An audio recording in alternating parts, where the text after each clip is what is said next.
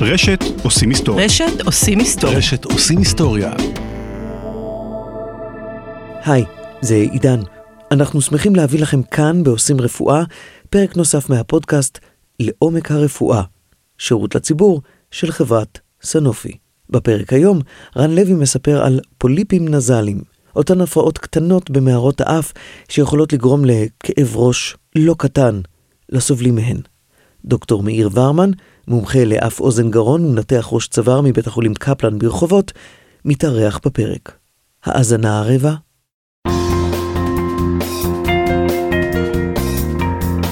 לעומק הרפואה, שירות לציבור של חברת סאנופי. המהות של האף זה πάντα ῥεῖ, זה כל הזמן לזרום. כל הזמן צריכה להיות תנועה מתמדת, כמו שהפילוסופר הרקליטוס אמר, πάντα ῥεῖ, הכל צריך לזרום. ברגע שיש לך משהו באף, שזה נקרא אימדון או סטזיס, ברגע שמשהו באף תקוע, עליו מיד מצטברים חיידקים והופך להיות משהו שהוא פתולוגי, שהוא לא תקין. הזרימה באף חייבת להיות מתמדת. והפעם פרק על פוליפים באף.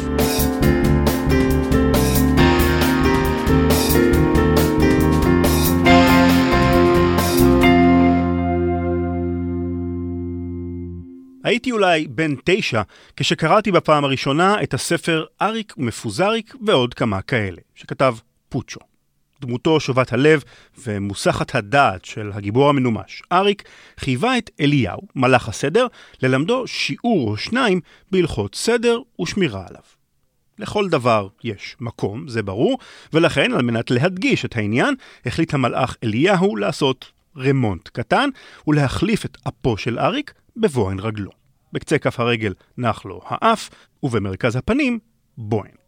היה לי קשה שלא לצחוק, אז לפני יותר משלושה עשורים, וגם היום הזיכרון של פרצוף מלא נמשים, ובמרכזו בוהן בעלת ציפורן, מעלה על פניי חיוך מלווה בצחקוק.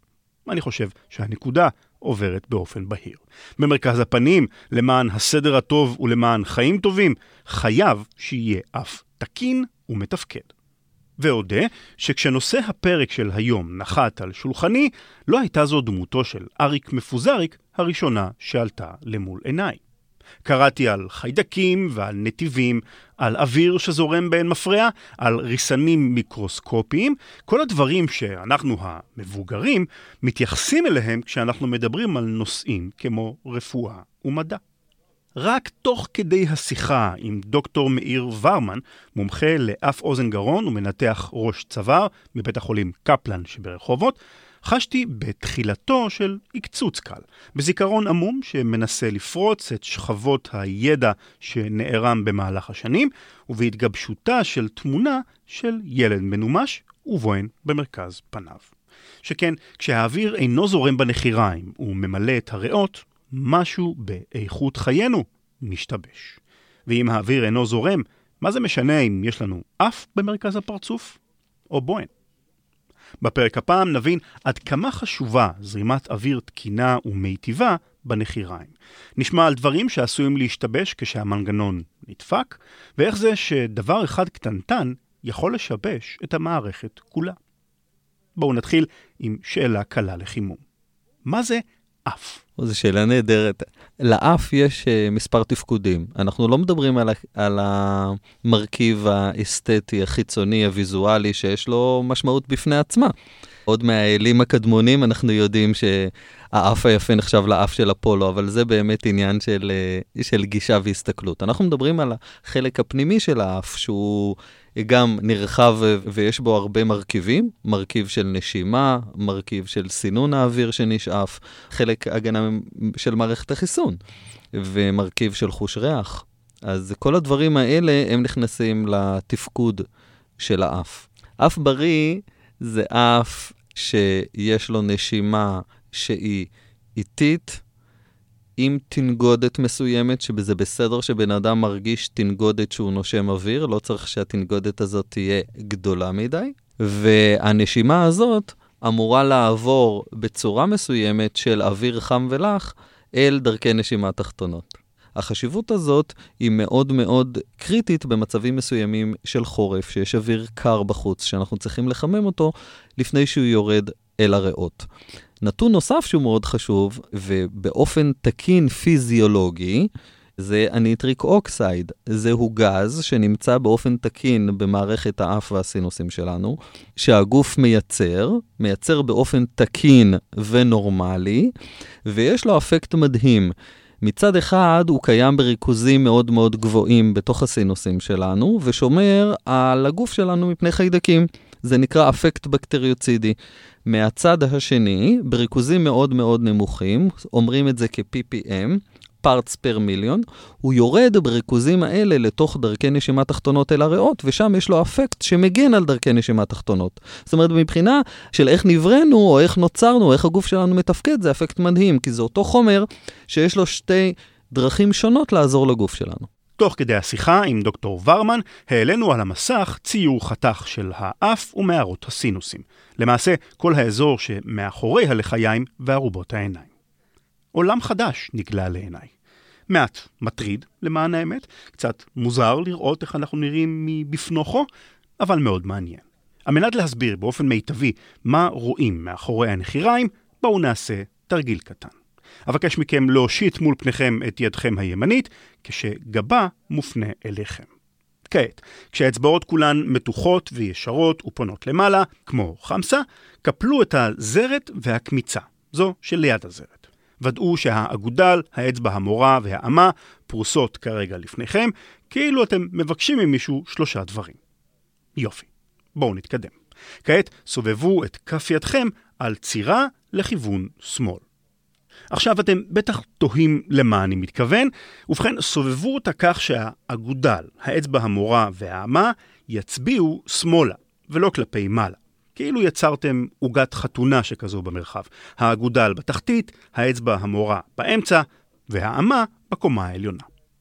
מה שאתם רואים כעת היא סכמה של האף והאזור שמאחורי עצמות הלחיים וארובות העיניים, כפי שרואה אותה דוקטור ורמן. האף הוא גב כף היד, וכל אצבע, מבחינתו, היא קונכייה. חלק מסתכלים על האף כעל נחיר, והם לא מבינים שאתה ברגע שאתה מכניס את האנדוסקופ או את המצלמה שלך לתוך האף, נגלה לך עולם. יש לו עולם בעצם של שלוש קומות. בקומה הראשונה גרה הקונכייה הראשונה במרכאות, הקונכייה התחתונה. בקומה השנייה גרה הקונכייה האמצעית. בקומה השלישית גרה הקונכייה העליונה. הקונכייה התחתונה, שהיא גרה בקומה הראשונה, היא בעיקר אחראית על הנשימה שלנו. אם היא מתנפחת, יהיה לנו קושי נשימתי, וזאת הקונכייה התחתונה. בקומה השלישית, הקונכייה העליונה בעיקר אחראית על חוש הריח. אז אם אנחנו יכולים להסתכל על זה כמו קומה ראשונה, אמצעית אה, ושלישית, אפשר להבין שבעצם זה בניין רב קומות האף שלנו. כשאנחנו נושמים, כ-50% מהאוויר עובר על רצפת האף, בין מחיצת האף ובין הקונכייה התחתונה. שזה האגודל במודל התלת-ממדי שלנו, כ-20 עד 30 אחוזים מהאוויר עובר בין הקונכייה התחתונה לקונכייה האמצעית, האצבע המורה במודל, ו-20 האחוזים הנותרים עוברים בין הקונכייה האמצע... נו, בין, בין האצבע המורה לאמה. שם הריחות הנישאים באוויר מפוענחים. ההסתמנות הראשונה של פוליפים באף, איך זה מסתמן אצל הבן אדם, איך זה מתייצג, מה הוא מרגיש, זה ירידה בחוש הריח, חסימה אפית ולעיתים נזלת. שלושת הסימנים האלה הם לעיתים מאוד מוזנחים במרכאות אצל הבן אדם, כי הוא אומר אני חסום דרך האף, אוקיי, אני קצת מצונן. והצינון הזה במרכאות ממשיך אה, שבוע, שבועיים ולעיתים חודש ולעיתים שנה. לעיתים קרובות אני רואה אנשים שבאים אליי כי הם מצוננים במרכאות שלוש שנים. לא כך. אם אתה מצונן יותר מזמן מסוים סביר, שנקרא לו חודשיים-שלושה, אל תקרא לזה הצטננות, זה לא התקררות הצטננות רגילה, תפנה לרופא, שיבדוק אותך, יראה שאין איזה משהו שהוא יותר משמעותי. וכנ"ל לגבי הנזלת שאומרים, טוב, אני קצת מצונן, יש לי קצת נזלת, מעבירים את זה, כמו שאומרים. וחוש הריח, לעתים אנשים מגיעים עם בעיות אף רק שלמשל האוזן נסתמת להם, או שיש להם פתאום כאבים, או שיש להם משהו אחר, זאת אומרת, אותם סימנים של פוליפים יכולים להיות, אנחנו קוראים להם ממוסכים. הבן אדם לא ישים לב אליה, ויבוא לרופא רק כשמשהו אחר מציק לו. בגלל זה, chronic rhinosinusitis, אותה בעיה כרונית של פוליפים, כי זה לא רק פוליפים, זה נקרא סינוזיטיס כרונית עם פוליפים, לפי הגדרות העולמיות. אותה בעיה היא לעיתים ממוסכת, אתה לא שם לב אליה, בן אדם נוטה להדחיק את הסימנים האלה ולא לשים לב אליהם. קצת מוזר שאנשים לא שמים לב למה שמונח להם ממש מתחת לאף, לא כך? אולי הם כן היו שמים לב אם פתאום הייתה צומחת שם בוהן. הרבה פעמים בשיחה עם המטופל, אני יכול לשאול אותו הרבה שאלות. להבין את התסמינים שלו, להבין מה מפריע לו. לשם כך המציאו שאלון, שאלון בעל 22 שאלות, שהוא שאלון של איכות חיים, לאו דווקא לגבי סינוזיטיס כרונית. השאלון נקרא סינונזל Outcome Test, שיש לו 22 שאלות. Sino-Nasal Outcome Test, או בקיצור, SNOT. או ליתר דיוק, SNOT 22. היי, hey, אני מבקש, לא לצחקק שם, זה עניין רפואי רציני. אז מה אם אמרתי עכשיו נזלת בשידור? כן. ובשאלון הזה, 22 השאלות מסודרות בתתי נושאים על מנת להקל את האבחון. למשל, מספר תת-נושא אחד יכול להיות שאלות בתחום האף. האם יש לך חסימה אפית? האם יש לך ירידה בחוש הריח? ואתה צריך לדרג בין 0 שאין לך בעיה בכלל, לבין 5 שהבעיה הזאת מאוד מאוד משמעותית אצלך ומאוד קשה אצלך ומפריעה לך לתפקוד באיכות החיים שלך. תתי נושאים נוספים יכולים להיות אחד לגבי הפרעות בשינה, האם יש לך עקיצות מרובות, האם השינה שלך לא יעילה. תת נושא אחר יכול להיות לגבי איך זה משפיע עליך. מבחינת התפקוד בעבודה, מבחינת מצב רוח שלך. השאלות בשאלון הנוגעות לאיכות השינה הזכירו לי תופעה הקרויה דום נשימה בשינה, sleep apnea, תופעה שגורמת לסובלים ממנה בעצם לא לישון. בכל פעם שהם נכנסים למצב שינה עמוקה, הנשימה שלהם מופרעת מסיבה זו או אחרת. השינה העמוקה מכניסה אותם למצב של חנק, כי אוויר טרי לא נכנס לריאות, והגוף שבאופן מוזר צריך אוויר כדי להתקיים, למעשה גורם להם להתעורר ולנשום. sleep apnea הוא דום נשימה בשינה, באנשים מסוימים יכולה מאוד להיות קשורה לעניין ה-P, כי לעיתים גם הטיפול בסליפ אפניה, שלמשל נותנים מכשיר שנקרא CPAP, מכשיר שבו אוויר זורם בלחץ חיובי דרך האף והפה, אותו מכשיר CPAP לא יתפקד טוב אם יש לי בעיה אפית. כשאתה מדבר על סליפ אפניה, אתה פותח פה דלת לתוך עולם אחר לגמרי. זה עולם שבו זה לא כבר איכות חיים, אלא זה כמות. כי סליפ אפניה היא אה, מסוכנת בלי להביא לאף אחד. זאת אומרת, היא משפיעה על כמות החיים, יכולה לגרום חס וחלילה לאירועים מוחיים, להפרעות קצב, לתאונות דרכים, למחלות לב כלשהם, ליתר לחץ דם לא מאוזן. אבל אני פוגש הרבה פעמים אנשים שיש להם בעיות אף שהן כרוניות, בעצם ממושכות, ויש להם לחץ דם לא מאוזן. ולעיתים אני באמת מזהה שיש פה בעיה בשינה. של sleep apnea שהיא לא מטופלת כמו שצריך, ובאמת צריך לטפל בזה. במקרים האלה של sleep apnea, אני הרבה יותר אגרסיבי במרכאות מבחינת הטיפול שלי ומבחינת מה שאני הולך לאיים במרכאות על הבן אדם עצמו כדי שהוא יטפל בעצמו, כי זה קריטי. החסימה באף, אם כן, היא לא רק ברמה של חוסר נוחות. במקרי קיצון, היא אף עשויה להגיע עד כדי סכנת חיים. ברגע שיש אינדיקציה לבעיה חסימתית באף, אם מהתשאול של הרופא, אם במענה לשאלון, דוקטור ורמן, כמו רופאי אף אוזן גרון בעולם כולו, לוקח את העניינים לידיים ויוצא בראש משלחת חיפוש לחקור במערות ובמחילות. אני כרופא אף אוזן גרון מסתכל לתוך האף שלו עם אנדוסקופ, ואז אני רואה את הפוליפים. בגדול זאת בדיקה שהיא באמת יחסית קצרה. אני עובר על הקומה הראשונה, רואה את הקונכייה התחתונה, עובר לקומה האמצעית, רואה את הקונכייה האמצעית, ושם אני כבר אמור לדעת אם יש או אין בעיה. כי הפוליפים הם נובעים משני הצדדים של הקונכייה האמצעית. ולפעמים אני יכול להסתכל גם לקונכייה העליונה ולראות את האזור העליון יותר שאחראי על חוש הריח. ואז אני יודע שיש בעיה. אבל מה זה בעצם פוליפ? במילה אחת, דלקת. אם אתה רואה אותו, הוא נראה דלקתי, אתה בודק אותו, אתה עושה לו חתכים למשל, היסטולוגיים, מסתכל מתחת למיקרוסקופ, אתה רואה סימנים של דלקת. בדלקת הזאת יש השערה שהיא נגרמת ממספר מנגנונים.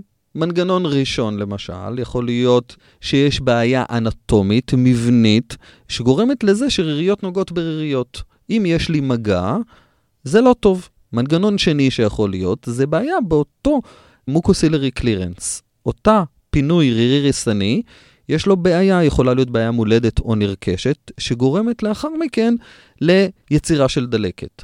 סיבות נוספות ואחרות, למשל, סופר אנטיגנים של חיידקים מסוימים. לדוגמה, חיידק שנקרא סטפילוקוק ארוס, או הסטפילוקוק הזהוב, יש לו אנטיגנים, יש לו מבנים עליו, על המבנה שלו עצמו, שגורמים לתגובה של הגוף כלפיו. התגובה הזאת יכולה ליצור לי דלקת ממושכת באף ובסינוסים, שלעיתים יכולה להיות מאוד קשה, וליצור תגובה דלקתית כרונית. מנגנון שכיח אחר הוא מנגנון אלרגי. יש הרבה אנשים עם פוליפים שיש להם רקע אלרגי.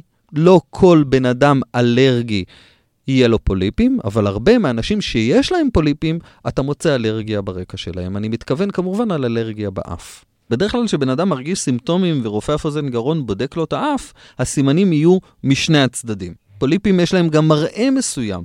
יש להם גם מראה שהוא שקוף, אה, שהוא בולט, שהוא עם בצקת, הכוונה בצקת שיש נוזל בתוך הפוליפ. אה, יש לו מראה מסוים. ובדרך כלל גם בן אדם יגיד אה, תסמינים מסוימים, יתלונן על תלונות מסוימות. נזלת ממושכת, שזה חסימה, פית, ירידה בחוש הריח וגודש. הרבה אנשים, ולעיתים אני חייב לומר גם רופאים, לא יודעים לפענח את התלונה של הגודש. אז למדתי עם הזמן שגודש זה תלונה בעצם של נפיחות פנימית, תחושה של נפיחות פנימית, כאילו אתה רוצה לקנח איזה משהו ושום דבר לא יוצא. זה ההסבר לגודש הפה.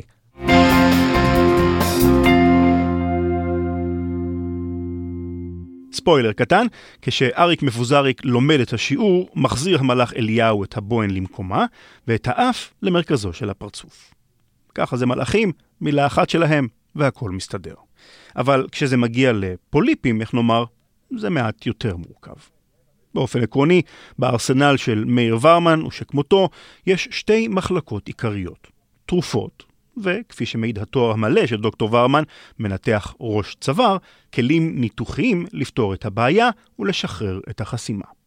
והכלים בשתי המחלקות רבים. כשאנחנו מטפלים בסינוזיטיס כרונית, ושאני חושב על הארסנל של כלי הנשק שיש לי לטפל בסינוזיטיס כרונית, אני מתחיל כמובן מהקל אל הכבד.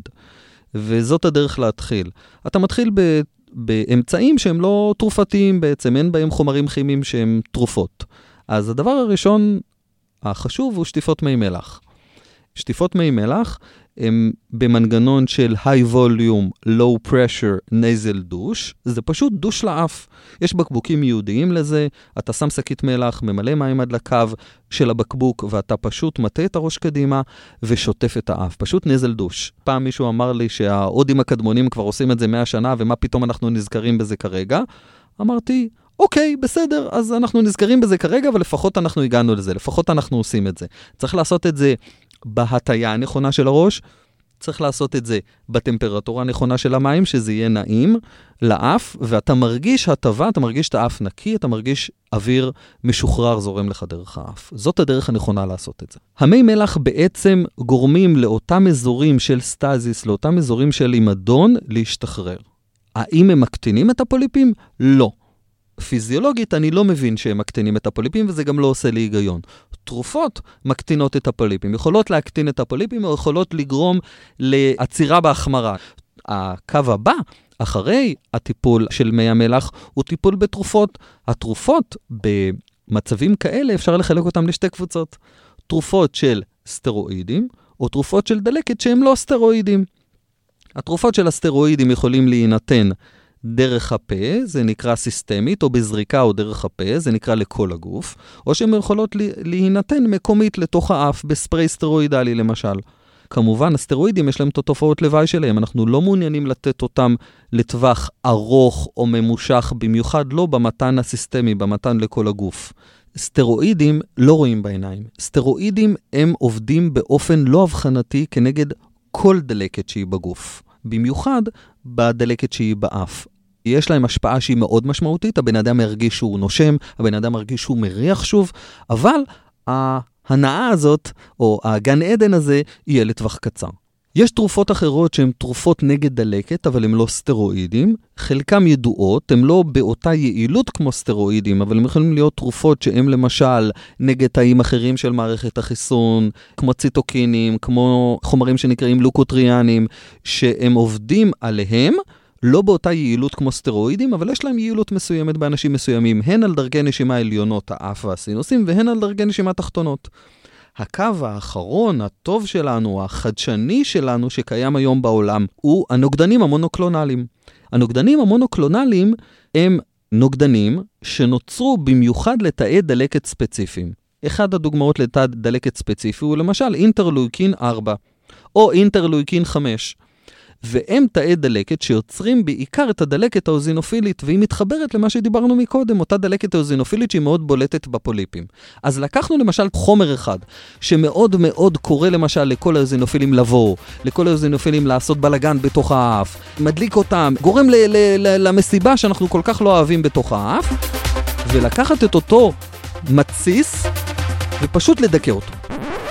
וזה מה שהנוגדנים המונוקלונליים עושים, הם תופסים במרכאות, כן, את כל הבלגניסט, מי שעושה את הכי בלגן באף, ואותו שמים בכלא לכמה זמן. לכמה זמן? כל זמן שאתה לוקח את אותו נוגדן מונוקלונלי. היא משפרת להמון אנשים את איכות החיים. הנוגדנים המונוקלונליים, להיתכן שהם העתיד, אבל בשילוב עם טיפול כזה או אחר כמו ניתוחים. עד כאן התרופות. ניתן לראות את ההיסטוריה האנושית משתקפת בהם, משטיפות מי מלח שהודים קדמונים פיתחו, ועד לתרופות המדויקות והמתמחות שנצמדות במרכאות לרכיב זעיר וקטן בתוך המערכת כולה, ואותו הן משתקות. וישנו גם סט הכלים הנוסף. הזרוע השנייה, שהיא חשובה בטיפול, היא הזרוע הניתוחית. שבה אנחנו מסירים את הפוליפים, אבל לא רק את הפוליפים, אלא בעצם מפתחים את כל אותם דרכי מעבר, את כל אותם שבילים שאמרנו שאנחנו רואים של מוקוסילרי קלירנס, מפנים אותם כדי שתהיה זרימה פיזיולוגית ככל שניתן. לעתים יש אנשים שיש להם polyposis שממלא להם, או פוליפים שממלאים להם את כל הסינוסים, ואתה צריך ליצור דרכי מעבר חדשים, de novo, מחדש. ולעיתים יש אנשים שהפוליפים שלהם הם בדרגה נמוכה או קטנה יותר, או הדלקת קטנה יותר, ואז אתה משאיר את אותם נתיבים קבועים שלהם, רק מפנה אותם. לעיתים הדלקת היא כל כך קשה שאתה לא מצליח להגיע לזה. אתה לא מצליח, כל הפוליפים מלאים בתצורות דלקתיות, מלאים בנזלת עומדת, לעיתים מלאים במוגלה גם. זאת אומרת, זה לפעמים מצב שיכול להיות מאוד מאוד קשה לטיפול, ותחשוב שהמיקום של הסינוסים, המיקום של מערות הפנים שלנו, הוא מתחת לבסיס גולגלת, הוא ליד העיניים, לפעמים במילימטרים ספורים. אז גם הכירורגיה עצמה, הניתוח עצמו, הוא ניתוח מאוד מאתגר. כי במילימטרים ספורים אתה מצד אחד צריך לשמור על הבן אדם ולשמור עליו היטב, כי הוא נתן לך זכות לנתח אותו, ואתה, צריך, ואתה לוקח את הזכות הזאת באחריות מאוד גדולה. מצד שני, גם לתת לו תוצר. דרך שבה הוא יוכל אחר כך לשטוף את האף שלו במקסימום רווח. במינימום נזק חלילה. ואיך עושים את זה? אז יש לנו מכשור מיוחד, מכשור מתקדם, גם מבחינת האנדוסקופים שמסתכלים. זה נקרא ציוד אנדוסקופי, שאתה מסתכל עם מצלמה לתוך האף, ויש לך מכשירים עדינים, שאיתם אתה כורת ומוריד וגם שואב את אותם פוליפים, כדי ליצור מחדש, כדי לעשות לך מצד אחד את המרווח הכי גדול, מצד השני לשמור על המבנים החשובים שהם יישארו בתוך האף. מהו למשל מבנה חשוב בתוך האף? הקונכיות. למה למשל אנחנו לא הולכים ומדפיסים uh, קונכייה בתלת מימד? התשובה לכך היא שההדפסה בתלת מימד יכולה לתת לנו את המבנה של הקונכייה, אבל היא לא יכולה לתת לנו את התפקוד של הקונכייה. התפקוד של הקונכייה הוא קריטי. הן ברמת התגובתיות לזרימת האוויר, הן ברמה של, כפי שאמרנו, ה-conditioning, לעשות את האוויר יותר חם ולח, והן ברמה מאוד מאוד uh, חשובה של uh, תפקוד עצה וחוש הריח. הדברים האלה הם לא ניתנים כרגע לבנייה מחדש, או להדפסה בתלת מימד. או בצורה חיצונית כלשהי. הם לא, פשוט לא ניתנים ליישום. אז אחרי שהבנו מה זה פוליפ ואיך מטפלים בו, דוקטור ורמן ביקש לחדד משהו. בקצרה, מתי ממש חשוב לפנות זמן וללכת לראות רופא? חשוב לי להבהיר שבניגוד לפוליפים הדלקתיים שנמצאים משני הצדדים וגורמים לאותה דלקת uh, ששוחחנו עליה, יש לפעמים מצבים שדורשים בדיקה, של רופא אף אוזן גרון, אם יש לי כאב שהוא חד צדדי, חסימה פית שהם בצד אחד, מלווים בדימום, או הרגשה של אי נוחות, או מעורבות של מבנים סמוכים, זה דורש פנייה לאף אוזן גרון. שוב, לא בלחץ, לא, לא בהיסטריה, אבל בהחלט לפנות לאף אוזן גרון שיבדוק, והיום הבדיקה היא זמינה ופשוטה, ובכלל לא אמורה לכאוב, מסתכלים עם סיב אופטי לתוך האף, ומיד רואים האם אנחנו מדברים פה על פוליפים שהם דלקתיים, או על משהו אחר שהוא בכלל לא פוליפ או שדורש בירור כזה או אחר. ואת זה הפוזן גרון יכול להגיד בבדיקה פשוטה. במהלך השיחה, כחוט השני, עלתה וחזרה האמירה שנשימת קינה דרך האף קשורה קשר הדוק לאיכות החיים. תודו שלא חשבתם על זה אף פעם באופן הזה. אבל למה בעצם? איך האף שלי קשור לאיכות החיים שלי? אף קשור לאיכות חיים כי זה הדבר הבסיסי, הכל כך טריוויאלי שלנו, לנשום דרך האף. כל כך כל כך חשוב כנראה, בצורה שאנחנו לא מבינים אולי עד תום, אבל הוכיחו את זה, הוכיחו את זה חכמים ממני במחקרים, שה... הפגיעה באיכות חיים לאנשים עם סינוזיטיס כרונית היא כמעט אקוויולנטית לאנשים עם בעיות לב כרוניות, עם בעיות ריאה כרוניות. זאת אומרת, זו פגיעה מאוד משמעותית באיכות החיים. עזוב את ההוצאות על מערכת הבריאות, עזוב את הפגיעה בתפוקה, בעבודה, האנשים האלה נעדרים מהעבודה, זה משפיע באמת ברמה עולמית על הכלכלה, ואנחנו יודעים את זה. עזוב את השכיחות שלפעמים אנשים עם בעיות עם סינוזיטיס כרונית ומחלות נלוות כמו אסתמה ואלרגיה הם 14% מהאוכלוסייה. זה לא דברים נדירים, זה כמות עצומה של אנשים, כמות מאוד גדולה של אוכלוסייה, שנפגעת מהדברים האלה. אז אנחנו צריכים לתת את זה בסדר עדיפות מאוד גבוה. לתת את הפתרון לזה. ואת השאלה האחרונה לדוקטור מאיר ורמן, מומחה לאף אוזן גרון ומנתח ראש צוואר מבית החולים קפלן ברחובות, אני משוכנע שחשבתם לשאול גם אתם. תגיד, דוקטור, אתה נושם מהאף? זו שאלה מצוינת. Uh, אני חושב שאני צריך לעבור בעצמי ניתוח, אבל אני מחכה לבוס שלי מארצות הברית שיבוא וינתח אותי. Uh, כן, יש לי בעיה. יש לי כנראה בעיה. כשהיה לי את הסינוזיטיס הראשון שלי, אמרתי לעצמי, לא, זה לא הגיוני. לא ייתכן שיש לי סינוזיטיס. אני, שאני מטפל בבעיות אף וסינוסים, לא ייתכן שיש לי סינוזיטיס. אבל מסתבר שברגע שהחלמתי מהסינוזיטיס הזאת, הייתי בהחלט יותר מחובר לפציינטים שלי, למטופלים שלי, יותר ממה שאני מלכתחילה מחובר, כי אני יודע על מה הם מדברים. כי אני יודע כמה זה קשה לנשום דרך האף, כי אני יודע איפה כואב לי שיש לי סינוזיטיס.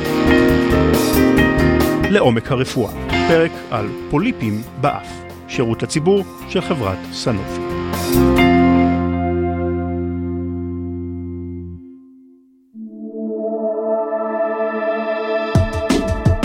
לפודקאסטים נוספים ולהצטרפות לרשימת התפוצה של התוכנית, בקרו באתר הבית של רשת עושים היסטוריה, בכתובת ranlevy.com ranlevy.com או הורידו את אפליקציית רשת עושים היסטוריה שבחנות האפליקציות של אנדרואיד.